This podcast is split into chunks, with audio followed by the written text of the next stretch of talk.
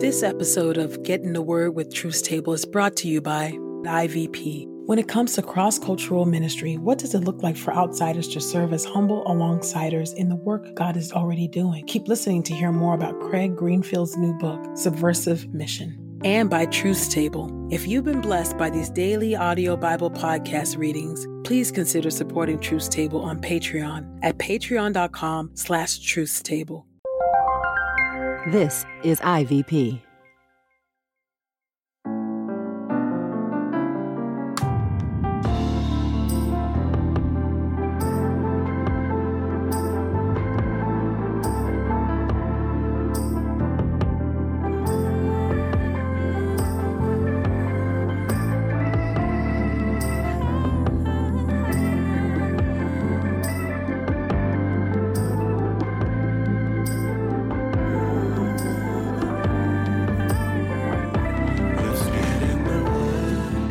Listening to Get in the Word with Truth's Table. Presented by InterVarsity Press.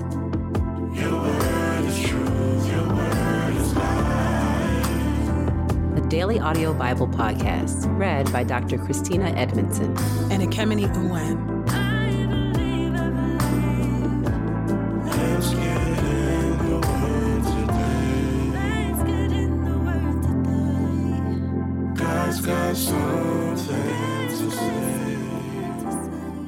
Let's get in the Word, and may the Word get in us.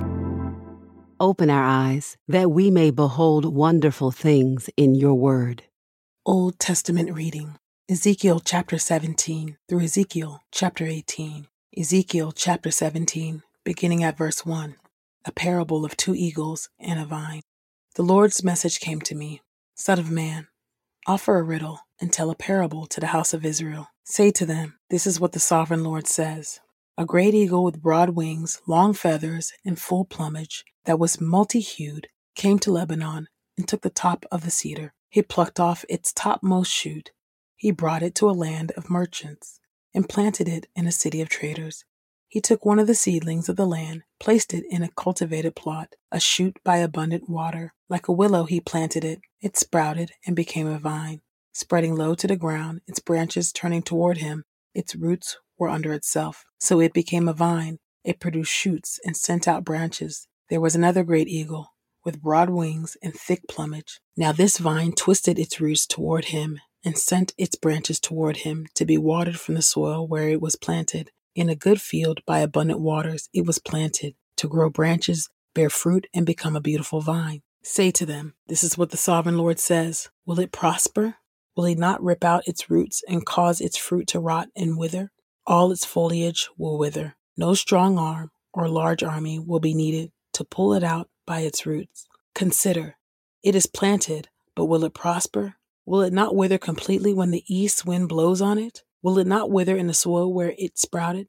Then the Lord's message came to me Say to the rebellious house of Israel, Don't you know what these things mean? Say, See here, the king of Babylon came to Jerusalem and took her king and her officials prisoner and brought them to himself in Babylon. He took one from the royal family, made a treaty with him, and put him under oath. He then took the leaders of the land, so it will be a lowly kingdom that could not rise on its own, but had to keep its treaty with him in order to stand. But this one from Israel's royal family rebelled against the king of Babylon by sending his emissaries to Egypt to obtain horses and a large army. Will he prosper? Will the one doing these things escape? Can he break the covenant and escape? As surely as I live, declares the sovereign Lord, surely in the city of the king who crowned him, whose oath he despised and whose covenant he broke, in the middle of Babylon he will die. Pharaoh, with his great army and mighty horde, will not help him in battle. When siege ramps are erected and siege walls are built to kill many people, he despised the oath by breaking the covenant. Take note. He gave his promise and did all these things. He will not escape. Therefore, this is what the sovereign Lord says As surely as I live, I will certainly repay him for despising my oath and breaking my covenant. I will throw my net over him, and he will be caught in my snare. I will bring him to Babylon and judge him there because of the unfaithfulness he committed against me. All the choice men among his troops will die by the sword, and the survivors will be scattered to every wind. Then you will know that I, the Lord, have spoken. This is what the sovereign Lord says. I will take a sprig from the lofty top of the cedar and plant it. I will pluck from the top one of its tender twigs. I myself will plant it on a high and lofty mountain. I will plant it on a high mountain of Israel, and it will raise branches and produce fruit and become a beautiful cedar. Every bird will live under it. Every winged creature will live in the shade of its branches. All the trees of the field will know that I am the Lord. I make the high tree low. I raise up the low tree. I make the green tree wither, and I make the dry tree sprout. I, the Lord, have spoken, and I will do it. Ezekiel chapter 18, beginning at verse 1 Individual Retribution. The Lord's message came to me. What do you mean by quoting this proverb concerning the land of Israel? The fathers eat sour grapes, and the children's teeth become numb. As surely as I live, declares the sovereign Lord, you will not quote this proverb in Israel any more. Indeed, all lives are mine. The life of the Father, as well as the life of the Son, is mine. The one who sins will die.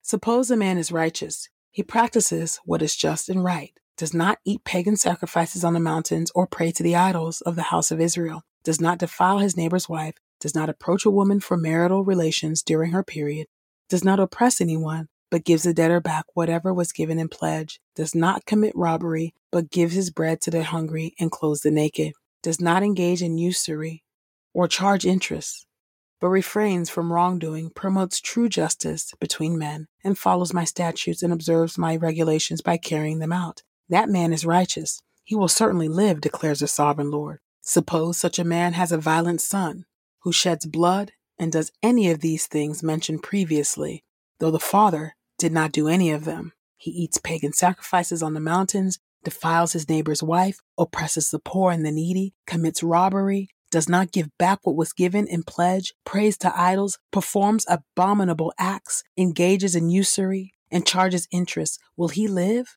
He will not. Because he has done all these abominable deeds, he will certainly die. He will bear the responsibility for his own death. But suppose he in turn has a son who notices all the sins his father commits, considers them, and does not follow his father's example. He does not eat pagan sacrifices on the mountains, does not pray to the idols of the house of Israel, does not defile his neighbor's wife, does not oppress anyone, or keep what has been given in pledge, does not commit robbery, gives his food to the hungry and clothes the naked, refrains from wrongdoing, does not engage in usury or charge interest, carries out my regulations and follows my statutes. He will not die for his father's iniquity, he will surely live. As for his father, because he practices extortion, robs his brother, and does what is not good among his people, he will die for his iniquity. Yet you say, Why should the son not suffer for his father's iniquity? When the son does what is just and right and observes all my statutes and carries them out, he will surely live. The person who sins is the one who will die. A son will not suffer for his father's iniquity, and a father will not suffer for his son's iniquity. The righteous person will be judged according to his righteousness, and the wicked person according to his wickedness. But if the wicked person turns from all the sin he has committed and observes all my statutes and does what is just and right, he will surely live. He will not die. None of the sins he has committed will be held against him. Because of the righteousness he has done, he will live. Do I actually delight in the death of the wicked? declares the sovereign Lord. Do I not prefer that he turn from his wicked conduct and live? But if a righteous man turns away from his righteousness and practices wrongdoing according to all the abominable practices the wicked carry out, Will he live? All his righteous acts will not be remembered because of the unfaithful acts he has done and the sin he has committed. He will die. Yet you say, The Lord's conduct is unjust. Hear, O house of Israel, is my conduct unjust? Is it not your conduct that is unjust? When a righteous person turns back from his righteousness and practices wrongdoing, he will die for it. Because of the wrongdoing he has done, he will die. When a wicked person turns from the wickedness he has committed and does what is just and right, he will preserve his life. Because he considered and turned from all the sins he has done, he will surely live. He will not die. Yet the house of Israel says, The Lord's conduct is unjust. Is my conduct unjust, O house of Israel? Is it not your conduct that is unjust? Therefore, I will judge each person according to his conduct. O house of Israel, declares the sovereign Lord. Repent and turn from all your wickedness. Then it will not be an obstacle leading to iniquity. Throw away all your sins you have committed and fashion yourselves a new heart and a new spirit. Why should you die, O house of Israel? For I take no delight in the death of anyone, declares the sovereign Lord. Repent and live.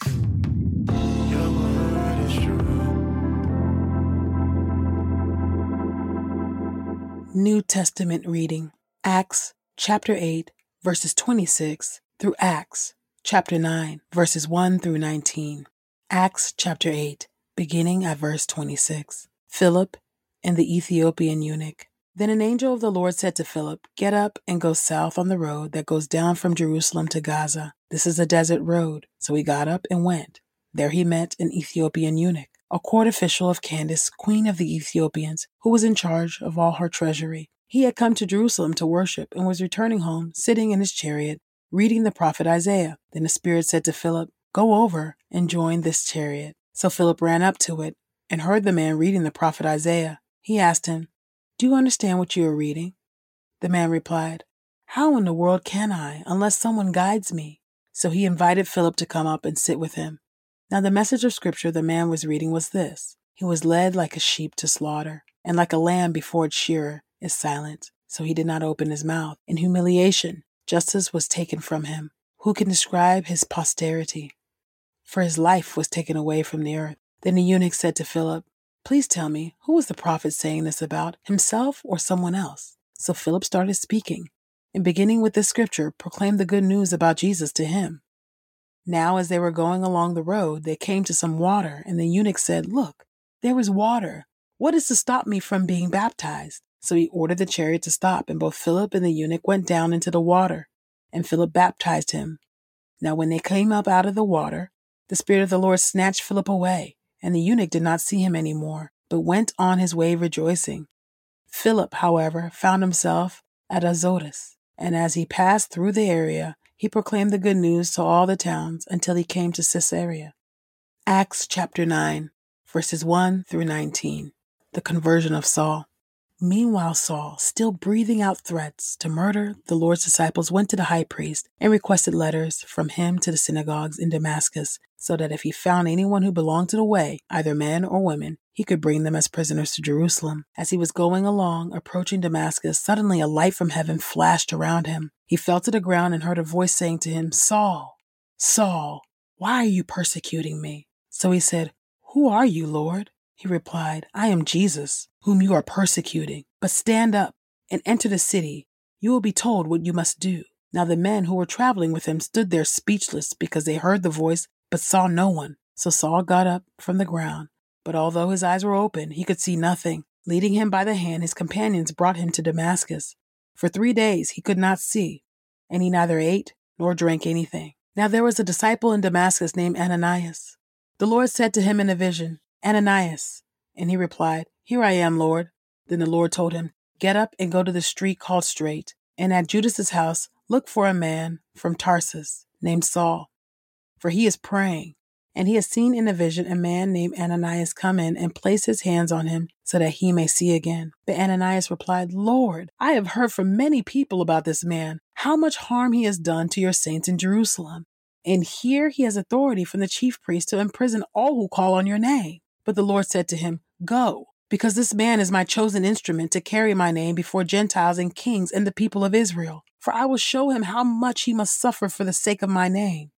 So Ananias departed and entered the house, placed his hands on Saul, and said, Brother Saul, the Lord Jesus, who appeared to you on the road as you came here, has sent me so that you may see again and be filled with the Holy Spirit. Immediately, something like scales fell from his eyes, and he could see again. He got up and was baptized, and after taking some food, his strength returned.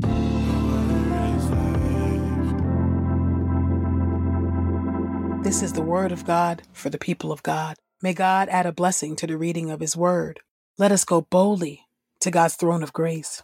Sovereign Lord, thank you for your word. Thank you, O God, for those passages in both Ezekiel and Acts, O God. And I, when I think about Ezekiel and the prophetic call on his life and the difficulty, I, I think about the meaning of Ezekiel's name, which is He who God gives strength. And I thank you, oh God, that you correct us when we use your scripture in the wrong context, with the wrong meaning, wrong application, wrong audience, perhaps. But I just thank you for the ways that you demonstrated even to Ezekiel that it is the righteousness of the person that will save them, that the sins of the father will not be counted against the children if the children are living righteously and upright before you. And I thank you, oh God, that that you go on and say that the sins of the children and any wickedness and, and unrighteousness that they are living will not be counted against the parents. That you have both, oh God, and that we stand before you because of the righteousness of Christ imputed to us. Thank you for that. Thank you, oh God. And that even when the wicked person is doing wicked deeds and all manner of unrighteousness, that if they repent, they will live. I thank you that there is life in repentance. I thank you, oh God, that there is life in Jesus Christ. I thank you that the grace of God gives us the um, freedom to tell the truth about our sins, not to cover them up, not to hide them as if we are back in the Garden of Eden with Adam and Eve. No, we can now tell the truth because of the grace given to us in the gospel of Jesus Christ. Would you help us to tell the truth on ourselves, tell the truth to you, to tell the truth to others when we sin against them? Would you help us to confess those sins and make reparation for those sins and repent, meaning turn from our sins? Help us not to do it again. Help us, oh God, to make level paths that the lame might walk. I thank you, oh God, that your word, your reminder here that you do not take pleasure in the death of anyone, including the wicked, that you want all to repent and to live and to turn and to be with you in glory, O God. Thank you for that reminder that you don't take pleasure in pronouncing judgment. You don't take pleasure in discharging judgment. You do not take pleasure in the death of anyone which is why you sent Jesus Christ, so that we would believe on him and have eternal life, and that we would escape the clutches of death, sin, death, hell, and the grave, oh God.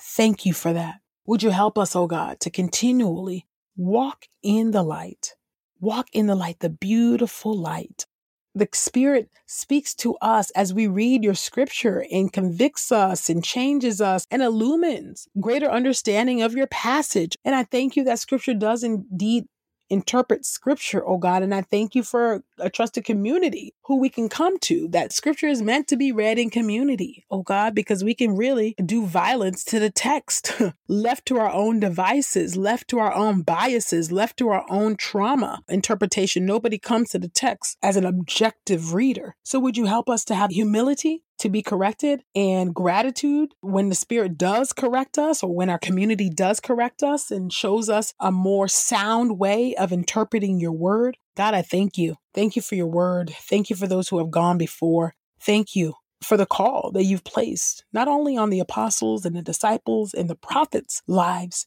I thank you for the faithfulness that you've given them so that they could complete their race, run the race to the very end. But I thank you for the anointing and the calling you've given us. Would you help us to complete our race, to finish it, to see it through to the very end, no matter what, oh God? Thank you for the strength that you've given us. Thank you for the grace that you've given us. Thank you for your mercy that enables us and empowers us, oh God, to fulfill the call on our lives. And I thank you, oh God, that it is you who ultimately fulfills the purpose in our lives. I pray all of this in the mighty and matchless name of Jesus. Amen. For many, missions is a story of heroes, martyrs, and the advance of the gospel. For others, it's a story of colonialism and missionary disasters. So, how do we respond to God's call to love our neighbors as a new era emerges? Craig Greenfield shares about his journey in his new book, Subversive Mission, where he rediscovers the fivefold missional gifts of apostle, prophet, evangelist, pastor, and teacher, and demonstrates how each of these must look radically different in a cross cultural context. Through Craig's own journey, you'll be inspired by a new way of working for a change in the world. As a listener of this podcast, you can get 30% off of Subversive Mission plus free US shipping when you use the promo code The Word. That's promo code T H E W O R D at ivpress.com. We pray this time of getting the word with Truth's Table has encouraged us all to not only be hearers of God's word, but doers. Share your reflections on these scriptures with us on Twitter and Instagram using the hashtag GetInTheWord and hashtag Truth's Table. Saints, whatever is honorable, whatever is just, whatever is pure, whatever is lovely, whatever is commendable, if there is any excellence, if there is anything worthy of praise, think about these things, practice these things, and the God of peace will be with you. Go with God. Get in the Word with Truth's Table is a production of InterVarsity Press. For 75 years, IVP has created and published resources that deepen lives for Christ to engage the university, church, and the world. Visit ivpress.com for more information. Our Bible reading plan is from BibleStudyTogether.com, and the Bible version is the new English translation used by permission. Sound engineering is from Podastery Studios, and our executive producer is Helen Lee.